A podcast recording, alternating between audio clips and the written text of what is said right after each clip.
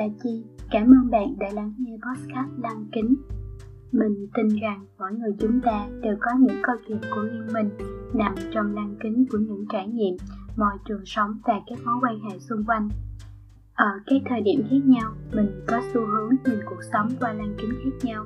Mỗi góc nhìn sẽ mang lại một màu sắc và với mình, mỗi màu sắc đều có nét đẹp của riêng nó.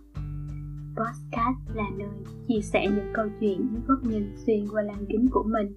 Nó có thể có đời chút sống bạn hoặc khác hoàn toàn với góc nhìn của bạn.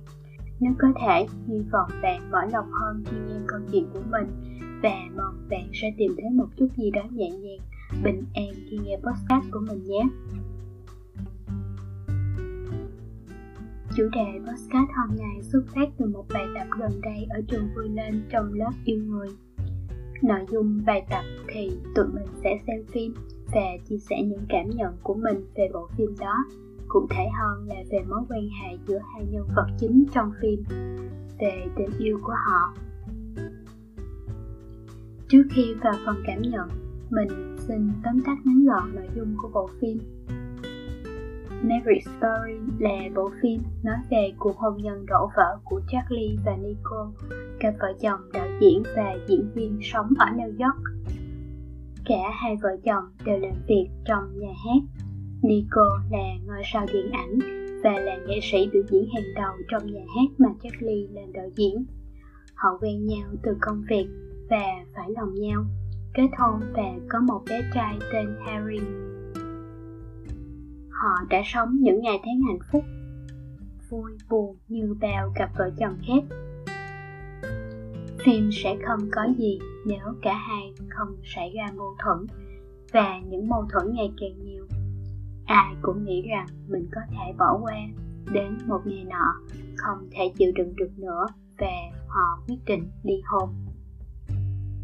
Cả bộ phim là hành trình ly hôn của Charlie và Nicole trải qua những giằng xé, đau khổ, buồn tuổi, tổn thương khi phải đối mặt với các thủ tục pháp lý ly hôn rườm rà, đầy mệt mỏi và có phần công nghiệp hóa của đất nước Mỹ. Để rồi cuối cùng họ cũng hoàn thành thủ tục ly hôn, nhưng cả hai cũng dần nhận ra tình cảm thật sự của mình. Mình sẽ không review chi tiết phim, nếu có thể bạn tìm xem phim sẽ có nhiều góc nhìn và cảm nhận hơn hãy tin mình, bộ phim sẽ không làm bạn thất vọng. Sau đây là những cảm nhận của mình sau khi xem phim Mary Story. Mình đã cảm thấy tình yêu của hai nhân vật chính trong phim xuất phát từ tình yêu chân thành. Ban đầu tuy họ nhìn thấy những điểm tốt và điểm chưa hoàn hảo của đối phương, nhưng họ chấp nhận. Tình yêu lúc này quá nhiều đã che lấp hết cái tôi của cả hai. Càng về sau, khi những mâu thuẫn xảy ra, tình yêu vẫn còn đó, nhưng nó không còn đủ mạnh để họ có thể đè nén những tổn thương, những dồn nén cảm xúc lâu ngày. Và họ quyết định ly hôn. Qua cách thể hiện của nhân vật, mình cảm thấy giữa họ vẫn còn rất thương nhau, nhưng không chịu bày tỏ cảm xúc của mình mình coi mà tức hết mấy chập, như cảnh lúc đầu phim luật sư cho mọi người biết cảm nghĩ về đối phương và về mối quan hệ của họ. Cả Charlie và Nico đều viết về những điều tốt đẹp của nhau. Họ đã có một cuộc sống hôn nhân thật hạnh phúc. Mà lúc đó, vì quá tổn thương, Nico đã không đọc lá thư. Để tới gần hết phim, đứa con đọc, thì mọi chuyện cũng đã xong rồi mình còn tức mấy chỗ nữa về cách luật sư làm việc và giải quyết vấn đề chỉ dựa trên luật pháp và sử dụng nhiều kỹ năng để tranh giành quyền lợi mà bỏ qua đi giá trị của tình yêu. Mình nhận ra đôi lúc pháp luật vô tình làm mọi thứ trở nên phức tạp. Nó vô tình biến những điều đẹp đẽ, chân thật nhất của tình yêu thành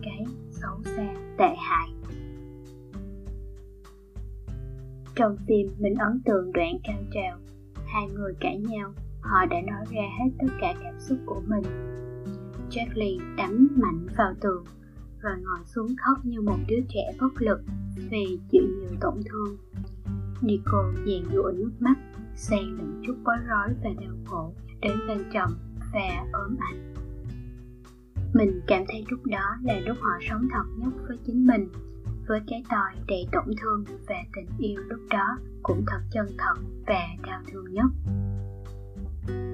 Thật sự mà nói, nếu đặt mình vào tình huống của nhân vật, mình cũng không biết mình sẽ giữ hay nói ra những mâu thuẫn đó. Và nếu nói thì nói thế nào để không phải làm nhau quá tổn thương, để nó không phải là những vết thương lâu lâu nhìn lại thấy đau nhói mình nghĩ một phần không phải người ta không chịu nói ra vì sợ nói ra rồi làm mọi chuyện phức tạp hơn. Mà vấn đề vẫn không được giải quyết. Xem phim, mình có hơi chấp niệm và suy nghĩ ở đoạn bà luật sư nói với Nico rằng những tiêu chuẩn mà xã hội đặt ra đối với phụ nữ cao hơn đàn ông, phụ nữ là mẹ, là người có trái tim của chúa là người, dù chỉ phạm một lỗi nhỏ cũng không thể chấp nhận. Trong khi đó, những điều đó với người đàn ông là rất bình thường. Đoạn này làm mình nghĩ đến quyển thuật yêu đương của bác nguyễn di cần.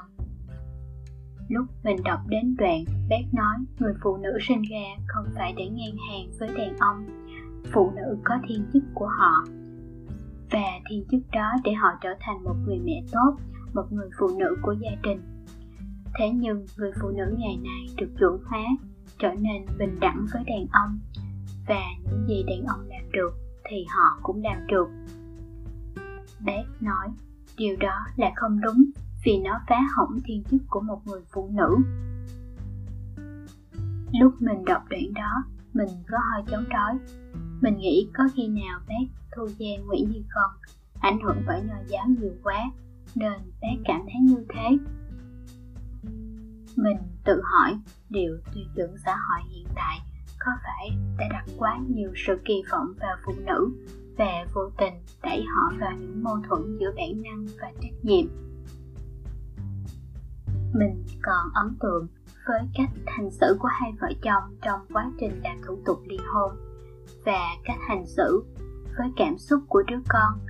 Theo mình thì, cách hành xử của hai vợ chồng thật văn minh mặc dù giận nhau, có những tổn thương hiện rõ qua ánh mắt, nhưng những lúc gặp nhau, vẫn cảm nhận được tình yêu và sự tử tế của họ dành cho nhau, và những cái ôm, lời hỏi han và lo lắng. Cả Charlie và Nico không biến đối phương thành những người cha mẹ độc hại, họ vẫn là những người bạn.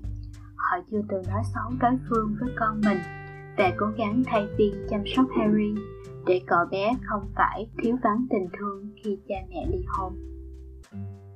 Ừ, tóm lại, mình thấy phim có cái kết không được happy nhưng nhẹ nhàng, đẹp và để lại nhiều suy tư cho người xem.